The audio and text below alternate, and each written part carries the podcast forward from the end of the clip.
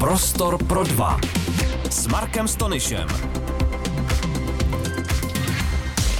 Vítejte v Prostoru pro dva. Vedle mě sedí představitel České společnosti Přátel Izraele Zbigněk Passer a z toho důvodu je zcela jasné, o čem se dnes budeme bavit. O konfliktu mezi, mezi Hamásem a Izraelem, o kořenech zla a teroru na Blízkém východě. Vítej Zbigněku. Děkuji Marku za pozvání. A za chvilku ve vysílání. Poslouchejte Prostor pro dva. Dnes s Markem Stonyšem. A jsme v prostoru pro dva a vedle mě sedí Zbigněk Passer, místo předseda České společnosti Přátel Izraele. A téma je samozřejmě eh, Blízký východ a konflikt, konflikt, ke kterému došlo, nebo který vypukl o víkendu, kdy teroristé Hamásu napadli, napadli vlastně civilisty Izraele. Zbigněku, dobrý den. Ahoj Marku, ještě jednou dobrý den všem posluchačům. Já se zeptám, já se zeptám vlastně po, na ten začátek. Všichni byli, celý svět byl překvapen, co se stalo najednou. Ten výbuch, výbuch eh, úplně středověkého násilí. Hmm. Eh, ale byl překvapený Izrael, to mě překvapilo ještě víc. Jak je to, jak k tomu mohlo dojít? Eh, říká se, že Izrael má, Izrael má nejmocnější tajnou službu hmm. a jakoby nevěděl, co se chystá. To je, ty útoky musely být koordinovány. Ano, a vzhledem ke svému rozsahu musely být připravovány po poměrně dlouhou dobu a navíc nesou rukopis hloubky a pečlivosti, který Hamásu nepokládá většina zpravodajské komunity za úplně vlastní. K tomu se ještě propisuje ten fakt, že vzhledem k nebezpečnosti Hamásu i ostatních skupin tam provádějí izraelské tané služby skutečně jako velmi podrobnou práci a ten prostor se zdá být dlouhodobě zmapován. To znamená to překvapení z toho, že Izrael eh, byl překvapen, je na místě. Na straně druhé víme, že ten spravodajský prostor je dlouhodobě přeplněn dezinformacemi, jejichž účelem je zmást protivníka, navést ho na falešnou stopu a zejména v tomhle konfliktu je těch dezinformací celá řada, takže si umím představit, že ty spravodajské služby Izraele neustále vyhodnocují velké množství potenciálních hrozeb a musí si vybrat, co z toho reálné je a co ne. Je bohužel možné, že se toto vyhodnotilo jako neúplně aktuální nebo reálné. Já jsem dokonce zaznamenal jednu ze spekulací a, a ta mluví o tom, že Izrael do jisté míry, do jisté míry umožnil ten útok, aby, aby mohl provést, nebo aby vlastně to, to aby vyřešil, aby vyřešil letitý izraelsko-palestinský konflikt definitivně a tvrdě. Tohle je jedna z úvah, která eh, málo kterého z analytiků nenapadla. Pokud někdo tvrdí, že nenapadla, tak nejspíš lže.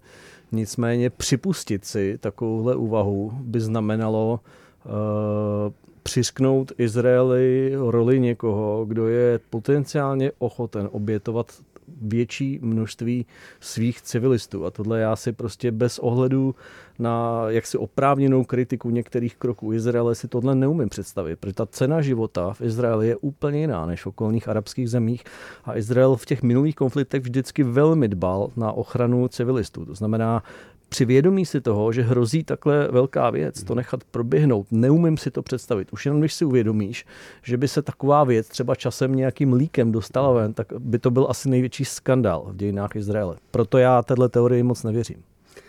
Já, já také ne, ale zeptat jsem se musel. Eh, Zbyňku, ty, si, ty se věnuješ česko-izraelským vztahům dlouhá léta. Eh, uspořádal si i v Praze nebo spolupodílel se na uspořádání velké konference Evropa-Izrael, která, která proběhla na, na pražské půdě. Ten, ten vztah, nebo vlastně teď jsme uprostřed toho, že sledujeme, jak se, jak se chová nebo nechová Evropa vůči Izraeli a není to úplně, není to úplně uh, příjemný pohled, musím říct. To je ale, Marku, dlouhodobě nepříjemný pohled a ten pohled je čím dál méně příjemný. Důvod je měnící se etnicita západní Evropy, kdy prostě přibývá těch volimčů, kteří mají migrační pozadí a kteří si z těch zemí původu sebou bohužel tu nenávist vůči Izraeli, která je tomu arabskému světu poměrně vlastní, tak si ji vezou a dokážou ji dokonce úspěšně předávat dalším generacím. To je jeden z těch důvodů. Druhý z těch důvodů je, že řada evropských zemí i, i některé evropské instituce jsou spíše levicovějšího rázu. Když si vzpomeneme v podstatě, jakoby, jak je rozložena podpora Palestiny versus Izraele, tak evropská levice historicky podporuje Palestince. A kde se to bere? Hmm. v té evropské levici. Já, no. jako já mám pocit, já pamatuju si, není to tak dávno, kdy tady v Praze proběhly velké pochody pestrosti, nebo jak se to jmenovalo, ten Prague Pride, tam se taky, eh, tam se taky volali, volali proti izraelská hesla, já tomu vůbec nerozumím. Vlastně, protože eh, ta, ta společnost palestinská nebo dobře arabská je, je vůči těmto třeba hmm. menšinám nebo je, jako jen netolerantní. Oni by tam nepřežili týden. Arabská společnost je ze své podstaty velmi konzervativní a je potřeba říct, že řadu těch prvků konzervatismu řada z nás, Evropanů, i obdivuje. Jo? To prostě není společnost v žádném případě ze své podstaty špatná. Ale eh, jak se ta nenávist vůči židům, ta je tam eh, historicky. A e, co se týče Evropy, tak tam lze vypozorovat, e, když si, nebo my si vzpomenout nemůžeme, nejsme pamětníci, ale v roce 47, kdy proběhlo ono klíčové hlasování OSN o vzniku státu Izrael a pak následně v roce 48, kdy ten stát skutečně byl vyhlášen a následně okamžitě napaden okolními uh, arabskými státy, vyvolalo to velkou vlnu uprchlíků, tam je v podstatě jeden z těch novodobých kořenů prostě té nenávisti a toho sporu, že ten prohraný boj a vlastně to vyhnání, které je označováno jako Nagba, jako prostě velká katastrofa pro, pro palestinský lid a víme, že levice má vždycky snahu eh, ochraňovat ty menší, slabší, vyhnané. Navíc tam je geopolitický velký vliv Sovětského svazu, který dokonce v tom roce 47-48 podporoval vznik státu Izrael, protože v izraelských, v izraelských intelektuálních kruzích byla celá řada elitních levicově smýšlejících lidí, takže měl Sovětský svaz pocit, že se Izrael může stát součástí toho jaksi socialistického bloku. Po nějakou dobu to tak možná vypadalo, ale ono to tak nedopadlo. A vzhledem k tomu, jak si naštvání Sovětský svaz a tenhle celý blok vlastně zařadil reverzní chod a začal podporovat Palestince. A my jsme byli součástí tohohle bloku po 40 let a v té naší levici se to v podstatě předává a udržuje taky. Čím, je, čím si vysvětluješ, když jsme teď v, v historii, teď se ne, nebudeme bavit o, o zdrojích, finančních zdrojích teroru, to k tomu se dostaneme, eh, Hamásu, ale čím si vysvětluješ ten, ten blízký vztah jedinečný mezi Českou republikou a Izraelem? Hmm. Je, to, je to opravdu tím, že třeba po, po válce Jan Masaryk a jeho diplomatická mise, která vedla, on tomu výrazně pomohl k tomu hlasování na půdě půdě OSN, že Izrael vznikl a tak dále. Co nás tak spojuje s Izraelem? Tak to jsi to vzal z prostředka zrovna, protože uh, u toho Jana Masaryka tam těch důvodů může být víc. A tím sentimentálním důvodem může být nazýváno to, že byl synem Tomáše Garika Masaryka, jehož vztah k Izraeli je dlouhodobě z, z, znám. Konec konců největší nově založený les v Izraeli nese jméno Tomáše Garika Masaryka jo? a do, do dneška prosperuje.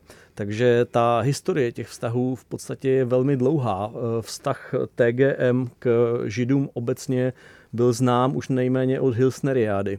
Takže tam lze hledat ty kořeny a vzhledem k tomu, že Československo svého tatička e, budovatele dost obdivovalo, tak eh, část tohoto pozitivního sentimentu vůči židům zřejmě zdědilo. A myslím si, že i, i to, že se Češi tak dlouho snažili o obnovení svojí státnosti, eh, své samostatnosti, tak eh, bylo určitým důvodem toho, že podobně velký národ vlastně podporovali v tom, aby dosáhl z téhož. Teď se, teď se dostáváme k současnosti. Asi, asi si všiml, nebo ne, asi to je úplně téměř trapné se ptát, ale ta izraelská otázka nebo ten aktuální konflikt, který se děje, eh, do jisté míry rozděluje eh, českou společnost i českou vládu. Eh, je na jednu stranu poslanci hlasují jednomyslně pro přesunutí naší ambasády z Tel Avivu do Jeruzaléma, což je dlouhodobý plán, který už vznikl za Miloše Zemana a i, hmm. i ty se na něm podílel vlastně. Premiér Fila taky, jo, to je překvapivě silné vyjádření.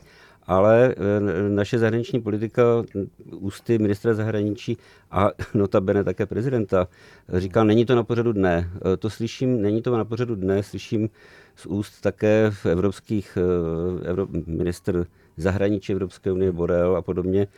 Je to takové jako zvláštní. Teď jak to asi dopadne? Hmm. No, jestli dovolíš, než odpovím, hmm. jak to dopadne, tak bych se k tomu vyjádřil. V první řadě uh, ona velká petice, která podporovala vůli pana prezidenta Zemana, aby k přesunu ambasády došlo, tak vznikla v roce 2018. Já jsem byl vlastně autorem toho textu, mhm. byla tam celá řada významných signatářů a mimo jiné mezi signatáři najdeme uh, velkou část uh, vládní koalice. Tím myslím nejenom členy vlády, ale i jejich poslance. A vzhledem k tomu my jsme jim samozřejmě po jejich nástupu do funkce připomněli, a to hned několikrát, že tuto deklaraci.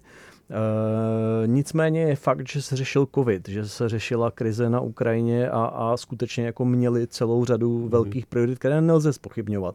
Na straně druhé musím říct, že já jako signatář kdy, té petice a, a v podstatě její autor, když jako dneska vidím, že dneska se tahle ta karta dává ven, tak si říkám, no tak to, to jako dnes není ten vhodný čas přesouvat ambasádu. A v tomhle teda musím říct, že má pan prezident e, i minister zahraničí asi pravdu. Teď je prostě potřeba, já nevím, možná když bude potřeba poslat polní nemocnici, jako dělat mhm. něco reálného, ale tohle to je gesto, které by v tuto chvíli působilo asi trošku směšně. To je gesto pro mírový čas vyjádřit tímhle způsobem podporu. Teď je potřeba ji vyjádřit mnohem pregnantněji než přesunem ambasády.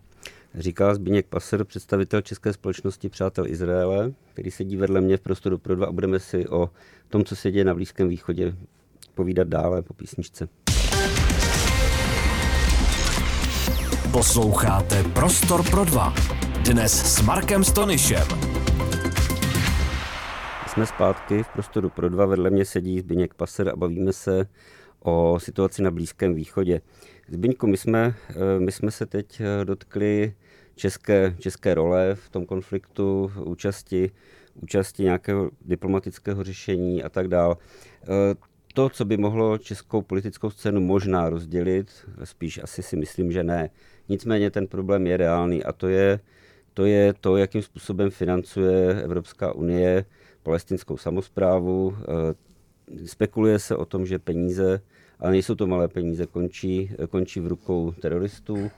Jak to, jak to je? Vím že, se tím, vím, že se tím problémem zabýváš. No. Dá se vůbec rozklíčovat, kde končí ta pomoc Evropské unie, ty miliardy euro? Hm. Já než řeknu, než začnu odpovídat, a hezké povídání to nebude, tak uh, musím říct, že jsem se historií vlastně toho financování evropského a světového, protože se bavíme o podpoře ze strany členských států Unie, celé Unie a OSN. Eh, když jsem poprvé viděl několik prezentací na tohle téma, včetně konkrétních příkladů, tak jsem byl v takovém šoku, že jsem si vůbec neuměl představit, že něco takového, jako byť nepřímá podpora antisemitismu, rasismu, xenofobie a terorismu ze stran institucí a států může probíhat to je něco, o čem jsem byl vždycky bytostně přesvědčený, že přece Západ bojuje a ne, že to podporuje. Takže tímhle způsobem to musím uvíct. Musím říct, Následně jsem se tomu věnoval několik let. Viděl jsem stovky konkrétních dopadů jednotlivých projektů. Prostě viděl jsem mediální výstupy, knihy, učebnice, plné výzev k násilí. Kdybych to neviděl, tak bych tomu nemohl věřit. A ještě si myslím, že když mě teď v rádiu bude řada lidí poslouchat, se bude říkat, to prostě není možný. Bohužel je. Eh, pojďme si rozebrat ty jednotlivé oblasti. V první řadě musím říct, že jsem se za celou tu nesetkal s přímou podporou. Jo, to je potřeba říct. Jako, jako že, by, že by byl nějaký tak. odbor Evropské unie, který by financoval teď, teď pošleme, pušky Hamasu. Jo, tak to Hamasu, ani náhodou. Vykopání ne, tunelu nebo ne, něco takového. Ne. ne, s tím jsem se nesetkal po celou tu dobu.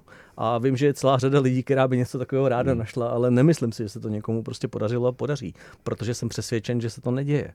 Co se ale bohužel děje, je, eh, já jsem se specializoval na oblast eh, vlastně péče o děti, vzdělávání, tedy školství a stavebnictví. Když začnu tím posledním, tím stavebnictvím, které je nejjednodušší, tak tam byla celá řada konkrétních projektů typu prostě oprava školy, budování hřiště, prostě tělocvičny, něčeho takového. A část toho stavebního materiálu prostě skrz černý trh vlastně zmizela a z toho se stavily tunely, kterými pak teroristi vlastně běhali eh, na území Izraele, aby tam unášeli nebo zabíjeli civilisty. Takže to je ta oblast stavebnictví. A ten rozsah nebyl úplně malý té zneužité pomoci. Eh, co je blbý, že jak to, o čem jsem mluvil teď, tak to, o čem budu mluvit, bylo opakovaně vlastně dokládáno těm evropským dohledovým orgánům. Opakovaně byly pořádány prezentace členům parlamentů jednotlivých evropských zemí. Konec konců ta akce, kterou si zmiňoval tady v Praze, kterou jsem pořádal v roce 2017, tak tam měla jako svoji hlavní část e, i, i, i tyto zprávy. A byl to šok i pro české zákonodárce. Ale tak jako mm, Česká republika vzhledem ke své pozici vůči Izraeli se snaží na tyhle ty věci dívat v celku kriticky. Přesuňme se ke školství. Já jsem viděl uh, učebnice, viděl jsem recitovat z těch učebnic děti uh, na školních akcích, prostě recitovat básně ve smyslu, že židé jsou prasata, židé musí být podříznuti, ten, kdo prostě zabije žida, je mučedník. Uh, byla celá řada školských akcí, tím myslím sportovních akcí, celá řada různých mládežnických basketbalových dívčích týmů, které například byly pojmenovány po teroristech, z nich někteří měli na svém kontu desítky obětí, včetně žen a dětí. A ty holky nosily hrdě vlastně toho teroristu na triku. A když s nima palestinská televize oficiálně, a to se pak dostaneme k těm médiím, dělá rozhovor, tak oni tam v podstatě říkali, že by byli rádi. Oni znali jeho příběh, oni věděli, co udělal a říkali, že jsou na to velice hrdé a že by jednou byli rádi jako on. A tohle se do těch dětských hlav dostane jak? To se tam dostane propagandou skrz média, dostane se to tam výchovou, dostane se to tam ve školství. S výchovou doma nic neuděláme, ale to školství a média se ovlivnit dají. A tam je to souhra. Nejenom, že nenávist vůči židům a všemu židovskému a Izraeli je inherentní součástí osnov v palestinském školství, je to prostě v učebnicích, je to v zeměpise, v dějepise, v občanské nauce, tak bohužel eh, ta média vlastně hrajou stejnou linku. Jo? A ta média, ta jsou samozřejmě nepřímo, protože ne, že by Evropská unie podporovala nějaké konkrétní rádio nebo televizi, ale tím, že podporuje palestinskou samozprávu jako celek a palestinská samozpráva financuje tato média, tak tam ten nepřímý vliv je. A ta Evropská unie, kdyby chtěla, tak může vyvinout určitý tlak a říct, jako není možné v tom vysílacím čase prostě vyzývat k tomu, k nenávisti vůči židům, k tomu, aby byli zabíjeni. Jako pojďme se tohohle toho vyvarovat, jinak ta podpora bude nějakým způsobem redukována. A tohle to je něco, po čem tady řada lidí v Evropě volá v podstatě dekády. A tohle je poprvé, co já slyším, že seriózně se to otázkou někdo zabývá. Bohužel se Marku bojím toho, co jsme teď vlastně zaznamenali, což je, že, že padne nějaký výstřel typu přerušujeme uh, toto financování a, a budeme ho zkoumat. A myslím si, že je to takový krátkodobý výstřel, po kterém prostě bude následovat zase vplutí do těch starých kolejí. No už jsem zaznamenal, že se to, tu relativizaci toho ostrého prvního vyjádření Evropské unie už, už nastala a obrátilo se to, že budeme financovat dál a přeskoumávat, eh, jak což asi chceme, aby se přeskoumala ta pomoc. Nikdo, já nevím, jako já myslím, že jsme oba, oba humanisti a většina lidí, kteří, tady, eh, kteří nás poslouchají, také nikdo nechce, aby, eh, aby odvetou Izrael vraždil civilisty a, a, a nebo Evropská unie pale, pásmo Gazy nebo, nebo palestinskou samozprávu vyhladověla a lidi tam umírali hladem. Nicméně, nicméně eh, ta pomoc musí být asi, asi přeskomána, ale, ale jak? Dá se to vůbec? Je to velmi složité. Jo. Je potřeba si říct, že na, na těch samozprávných územích, jo, která nemá Izrael pod kontrolou, pásmu Gazy Izrael prostě pod kontrolou nemá, tu má pod kontrolou Hamas, a je potřeba říct, že jakmile ta pomoc se jednou dostane na území palestinské samozprávy, tak ta evropská kontrola je poměrně problematická. Oni tam samozřejmě svoje lidi mají, ale ty palestinské enklávy všude na světě, to nejenom, eh, nebo všude v arabském světě, jo, nejenom v pásmu Gazy, ale když si vezmete uprchlické tábory v Libanonu a v řadě dalších zemí, tak tam ta pravomoc těch lokálních vlád, policie, armád je velice malá. Jo, takže a ta míra korupce samozřejmě v tomto chudém prostředí, v, v klanovém prostředí je, je, je veliká. Takže já tím nechci říct, že za prvý nechci říct, že, že má v tomhle Evropská unie úplně snadnou úlohu, hmm. protože tady jako se dohledat všem těm věcem úplně jednoduchý není. Za druhý musím říct, že rozhodně si nemyslím, že by, tak jak říkáš ty, že by Evropská unie měla tu pomoc zastavit ve smyslu, aby třeba, já nevím, palestinské rodiny pod nějakou sociální úroveň v podstatě neměly ze dne na den nebo z měsíce na měsíc co jíst. Tenhle cíl tam rozhodně být nesmí, ale ten akcent na, na to, aby se skutečně důsledně kontrolovaly zejména ty projektové finance. Jo, ne ani tak ty sociální finance, tam to chápu, ale ty, u těch projektových financí přece pro boha prostě musí být jasný, že musí existovat nějaká metodika utrácení těch peněz, každoměsíční výkazy, a prostě musí být jasné, že se to spotřebovalo na eh, věc, na kterou to bylo určeno, ad 1 a ad 2. Když se potom podíváš na tu věc, to znamená třeba na tu učebnici mm-hmm. nebo na působení toho média, tak tam prostě buď vidíš, anebo nevidíš šíření nenávisti. A pokud to tam prostě vidíš, tak by to financování na tento projekt mělo být ukončeno. Tečka.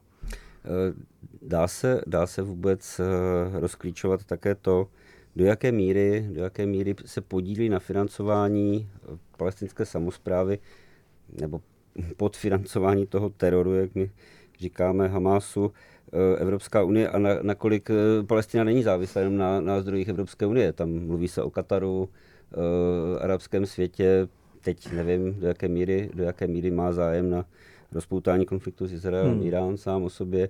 Teď, jestli, jestli kdyby, kdyby, už to řeknu úplně jednoduše, Evropa zastaví financování Palestiny, tak eh, jestli to zase tak úplně Palestině bude vadit. Bude, jednoznačně, protože uh, ta sociální situace, uh, zejména v pásmu Gazy, je hodně špatná. Jo.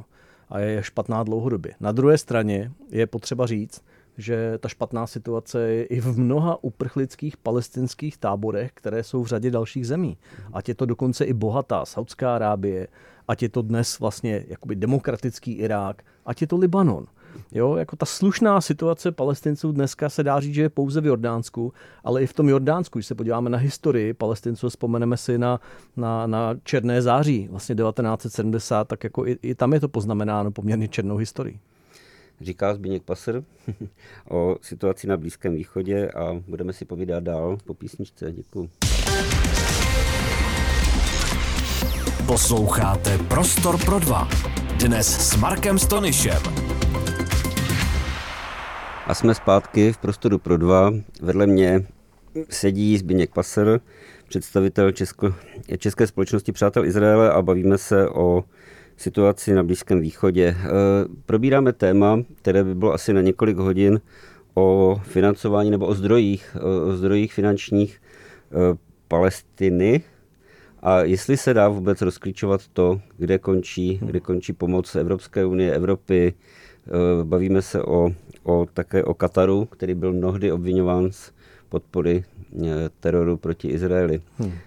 Tak Zbyňku, eh, jak, jak rozklíčovat ty zdroje hmm. a jak je, jak je očistit? Jo, já myslím, že tenhle dotaz asi měl předcházet tomu před pauzou, hmm. protože my jsme do toho skočili šipku z prostředka, rovnou jsme se začali bavit o oblastech podpory Evropské unie, ale si je potřeba hmm. vzít to v globále. Je potřeba říci, že ano, ten evropský balík pomoci skutečně významný je. Rozhodně není pravda, že by Palestina nepostrádala eh, evropské peníze a taky by byl nesmysl, aby nedostávala tu evropskou pomoc tam, kde je skutečně potřebná a není zneužívaná. Myslím, že to je, doufejme, mimo diskuzi. Eh, když to vezmeme v globále, tak eh, americká pomoc Palestině je také v celku významná a je potřeba vzpomenout na období prezidentství Baracka Obamy, kdy ministrní zahraničí byla Hillary Clintonová a uh, americké ministerstvo zahraničí v té době vyvíjelo tlak na palestinskou samozprávu přesně v tom směru, o kterém jsme se před pauzou bavili. Jo, už tohle, když si kdokoliv z vás v podstatě zadá Eh, do vyhledávače Hillary Clintonová Palestinian Media Watch taky vyběhne tisková konference, kde Hillary Clintonová ukazuje ty učebnice palestinské, o nich jsem hovořil před pauzou, ukazuje v nich ty zatrhané části s těmi nenávistnými větami vlastně vůči Židům, vůči Izraeli a říká, tohle musí skončit, nebo Spojené státy přestanou financovat OSN, protože tam se jednalo o příspěvek vlastně do jedné z agentur OSN, která podporuje právě vzdělání v palestinské autonomii. Takže to je evropský americký příspěvek, pak si hovořil o Kataru. U Kataru je ta situace složitější, protože Katar samozřejmě financuje i ty bohulibé aktivity v palestinské samozprávě, ale jsou historicky známé vazby Hamásu na Katar. Jo? A tam už to samozřejmě tak pěkné povídání není, protože tam už můžeme spekulovat o dodávkách zbraní, o, o výcviku, o řadě dalších věcí, které jejichž přímým důsledkem je teror. Což eh, teď si jenom vezměme, že na straně jedné je, je to spojení mezi Katarem a Hamásem známé. To není prostě věc, o které by politická komunita, spravodajská, mediální nevěděla. Na straně druhé, kdo je regionálním garantem bezpečnosti Kataru. To jsou Spojené státy americké. To je rozpor jak noha, že ano? Už v tom začínám ztrácet. no ale takových rozporů je bohužel Blízký východ plný a není to, není to úplně hratelný. To znamená, eh, to je Katar. Pak je celá řada dalších arabských monarchií, které prostě už ze svého principu podporují jaksi Palestince, Eh, a to jak, jak si sociálně v chudobě, tak i v tom jejich boji proti Izraeli. Takže tam jsou obě složky jakoby, eh, a z jejich pohledu pochopitelné, protože z jejich pohledu pro Araby je to osvobozenecký boj. Eh, pak je oblast neziskovek. Jo? A ta oblast neziskovek je z arabského světa, ze západu. A tam je ta role už složitější. Do těch neziskovek samozřejmě často ale přispívají i vlády, a ty neziskovky už ne vždycky dělají jako úplně pěknou práci a tam už jako ta kontrola těch projektů a toho financování možná není tak důsledná a tam už jsou i ty případy, že se v podstatě peníze těch neziskovek měnily na materiál, který byl přímo používaný vlastně těmi palestinskými teroristy. Jo. Takže to už je taková šedá zóna, ty neziskovky. Já udělám takovou malou odbočku. Zaznamenal jsem spekulace nebo takové vlastně diplomatické spory mezi, mezi Moskvou a Kijevem že jeden, jeden obvinoval druhého, eh, kdo poskytl Hamásu zbraně. Hmm. Je, dá se to dohledat nebo ne? Nebo je to, je to jenom taková nějaká hra? No, uh, já jsem samozřejmě o této lince slyšel taky. Jo. A na té lince může být něco pravdy a taky nemusí, protože na Ukrajině se vede válka, ta válka má na obou stranách poměrně silný propagandistický podtext a to, že se obě strany obvinují v takovéto situaci je zcela přirozené, to se ve válkách prostě děje a, a teď zjistit, kde z toho leží ta pravda, když ty, typy zbraní, některé v podstatě mohly jít z obou stran, některé, pravda, z té ruské strany jít nemohly. Ale tady si myslím, že počkejme si asi eh, na nějaké vyhodnocení. Eh, Ukrajina samozřejmě není jedinou dnes válčící stranou, která takovýhle zbraně vlastní. Jo. Taky je pravda, mm-hmm. že jak jsme se před chvilkou bavili, řadu zbraní financovala, dodával Katar a, a řada jiných zemí. Jo. Takže říct, že ty zbraně prostě jsou z Ukrajiny, teoreticky to tak být může, ale v té současné situaci té války by to mohlo znít jako obvinění a jako tohle by nejdřív musel někdo doložit a to se bude dokládat hrozně těžko. Tak eh, já zase, já zase udělám úkrok zpět a eh, dostanu se k otázkám, které podle mě jsou úplně základní a to je eh, to, co vlastně zmínil i český prezident Pavel, a to je, že by se mělo, mělo, mělo začít jednat s, snad, jak jsem pochopil, s Hamásem. Ne, ne, já si to neumím představit, uh, ale že by, že by ty, ty válčící strany, to, což taky je úplně nepřesný termín, měly zasednout k, k jednacímu stolu a, a začít jednat a do, do, dojít k míru. Uh, u pana prezidenta Pavla mě, musím říct, občas baví, ono to není v rádiu vidět, já se teď široce usmívám, tak mě baví ta jaksi jistá politická neskušenost. Jo? A druhá věc, proč se směju, jsem si vzpomněl teď na onen známý vtip, kreslený, který si určitě viděl, jak sedí takový znuděný nestraný moderátor. Na straně jedné sedí v obleku jakýsi izraelský politik a na straně druhé sedí v podstatě bojovník Hamásu se zavázaným obličejem, pancéřovkou přes rameno, samopalem v ruce a, a drží transparent e, zabijme všechny židy. A ten moderátor se kouká prosebně na to izraelského hosta v tom studiu a říká, nemohli byste se někde shodnout třeba na půl cesty. jo, takže tím chci uvést svoji mm-hmm. odpověď, protože při té míře nenávisti, která tam je historicky, už jsme se na samém začátku bavili, že to je vlastně konfesní a rasový konflikt, který navíc v té oblasti byl dávno před vznikem státu Izrael. Mm-hmm. A, a myslet si, eh, jak si o tomhle druhu konfliktu, který se v dětech zasívá už vlastně krátce po narození, jako víra, jazyk, kultura a tak dále, že může být někde u jednacího stolu dohodnut. Jako může být, do... vezměme si, jak dopadl ten rok 47. To byla vlastně velmi vážně míněná snaha na, na, na půdě vlastně Spojených národů. Ta dohoda byla velice široká. Je fakt, že Liga arabských států ji tehdy bojkotovala. A otázka je, když dojde k jakémukoliv novému řešení, e, jestli bude dlouhodobý. Vzpomeňme si na nositele Nobelovy ceny Jásira Arafata, který taky svého času, v podstatě myslím, že s Jicakem Rabinem, dosáhl e, jaksi nějakého statu quo, ale prostě ten taky ve svém důsledku mír nepřinesl. Takže já v tomhle jsem spíš pesimista. Já si myslím, že i kdyby došlo k tomu jednacímu stolu, i kdyby to obě strany mysleli vážně, a to já prostě mm-hmm. u mhm. toho Hamasu tomu nevěřím, že si myslím, že Hamasu jde v podstatě o ten konflikt jako takovej. To je jeho podstata. Jeho podstata není prostě být v klidu, jo? protože když financuješ tenhle ten druh organizace, tak ta organizace inherentně potřebuje neustálý konflikt. A čím větší ten konflikt je, tím, tím více je vidět mezi svými sponzory má větší nárok na to financování. Takže já nevěřím tomu, že lze s Hamasem domluvit nějakou mm-hmm. udržitelnou mírovou situaci. Dobře, s Hamasem to si taky neumím představit, i když jsem like, ale kdo tedy by měl být partnerem? Partnerem na, na palestinské straně nebo té palestinské samozprávě? No tak palestinská samozpráva, palestinská autonomie má svého prezidenta, eh, pana Abase. Eh, pan Abbas už před drahnou dobou, eh, jestli se nepletu, tak se neobtěžuje ně, ně, něčím takovým, jako jsou prezidentské volby. Jo, takže on je takovým prezidentem, v podstatě jehož mandát je v tomto směru zvláštní. Nicméně pro svět on je tím legitimním zástupcem a Fatah tu legitimitu má, mm-hmm. protože mu byla dána při celé řadě prostě jednání se státy, s institucemi, u Hamásu eh, tam jakási legitimita je, tam je úplně stejný druh legitimity, kterou měl islámský stát, nebo kterou má třeba Taliban, když vyjednává. Je pravda, že vlastně Hamás vyhrál volby, ne? Jednou, mám pocit. Jo, Jo, ale ono, když se podíváš jakoby na, na ty dějiny hmm. toho volebního procesu, prostě vem si, hmm. že Hamas s Fatahem v podstatě jsou v konfliktu taky po poměrně dlouhou dobu a vem si, že Fatah vlastně svoji uh, vládu eh, na, v pásmu Gazy uplatňovat nemůže, tam prostě hmm. vládne Hamas. Říká Zbigněk Passer, se kterým budeme pokračovat na dané téma po krátké písničce. Posloucháte Prostor pro dva.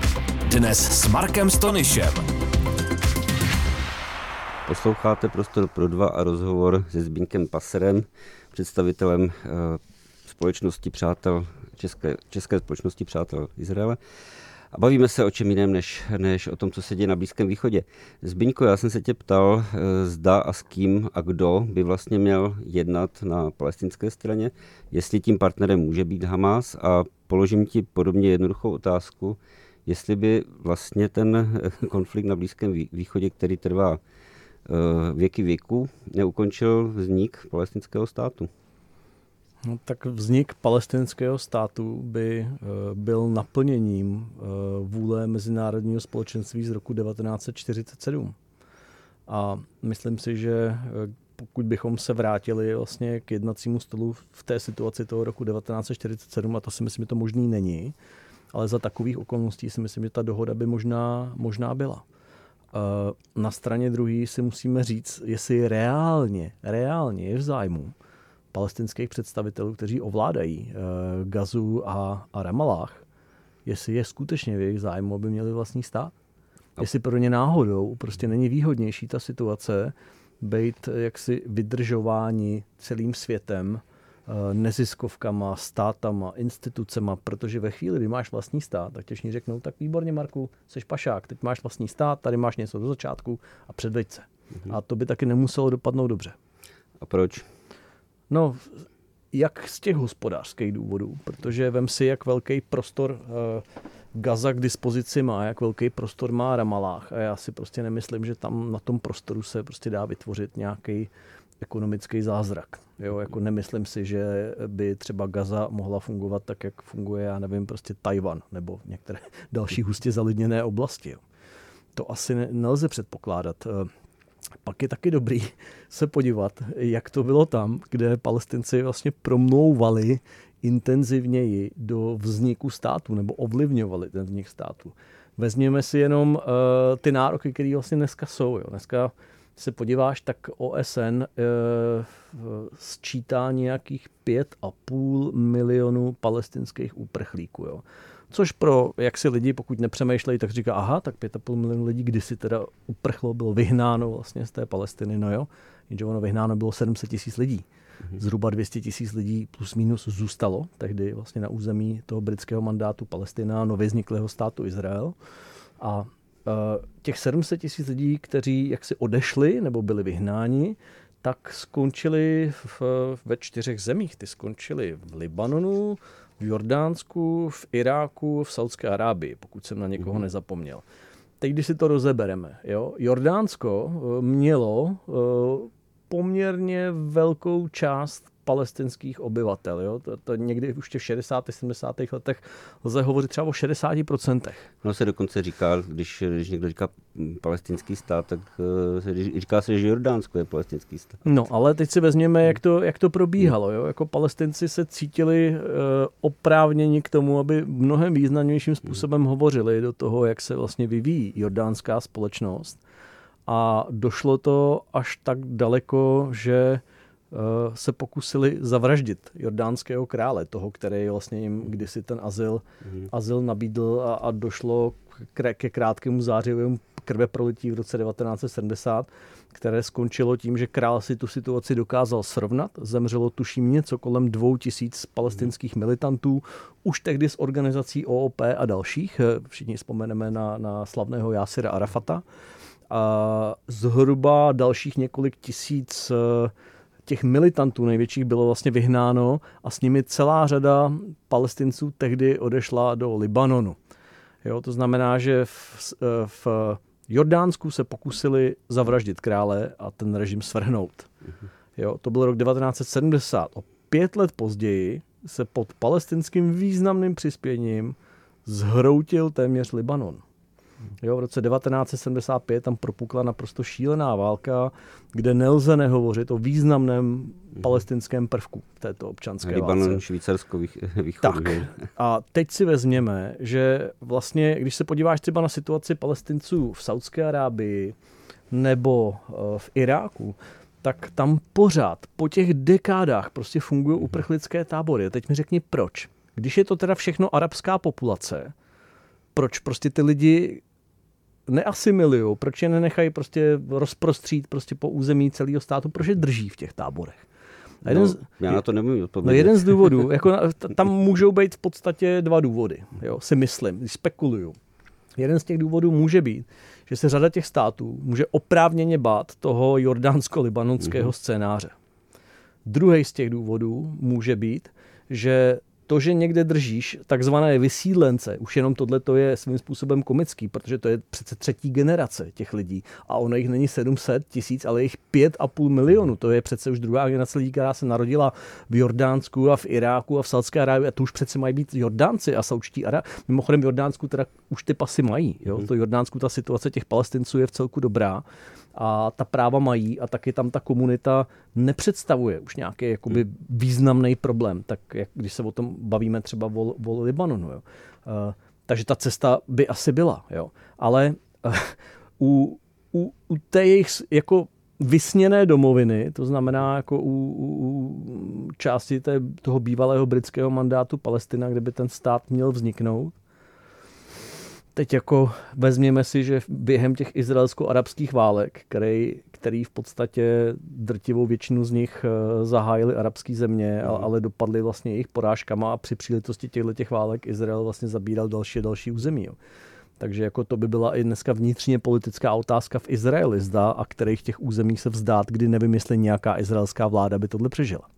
Já vždycky, já vždycky, když tady mám hosta, Snažím se, snažím se náš rozhovor zakončit něčím optimistickým. U našeho tématu Zbyňku nejsem si, ty si se nám to úplně podaří. Poslední, moje poslední otázka, a jsem zvědav. Zaznamenal jsem, zaznamenal jsem projev, teď já si jeho jméno fakt nevybavím, ale byl to představ, vysoký představitel Hamásu, který vyzval, který vyzval, vyzval Araby nebo prostě uprchlíky, kteří jsou mimo, mimo arabský svět, mimo Blízký východ, především v Evropě, vyzval k organizovanému odporu, dal bych se říct, který, kterému má dojít zítra. Myslíš si, myslíš si, že něco takového, nemáme se bát? Ne, asi tak hmm. úplně ne, ale kdybych byl v Paříži, v Paříži, v Bruselu, v Londýně, tak bych měl trošku obavy.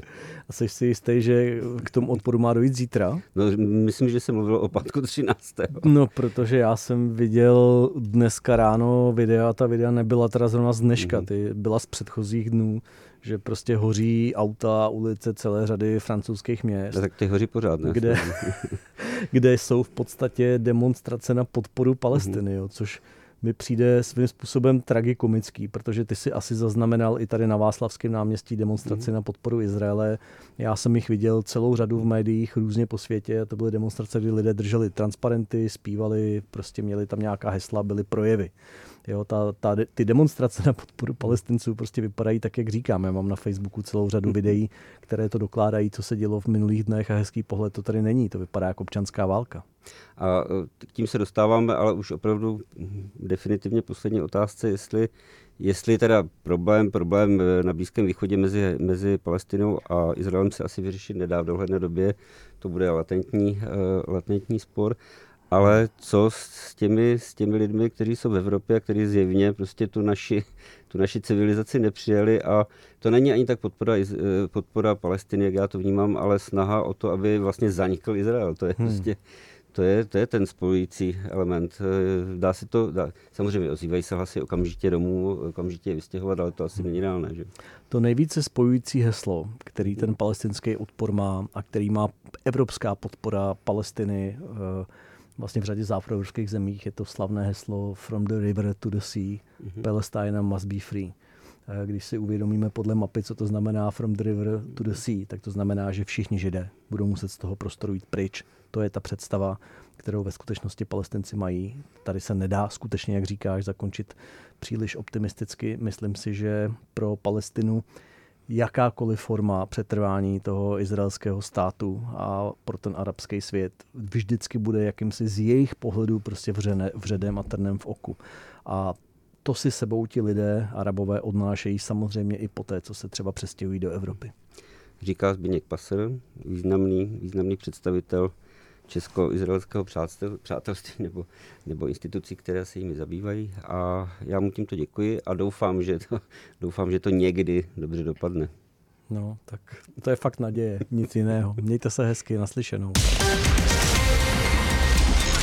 Prostor pro dva a Marek Stonyš. Každý čtvrtek ve čtyři odpoledne.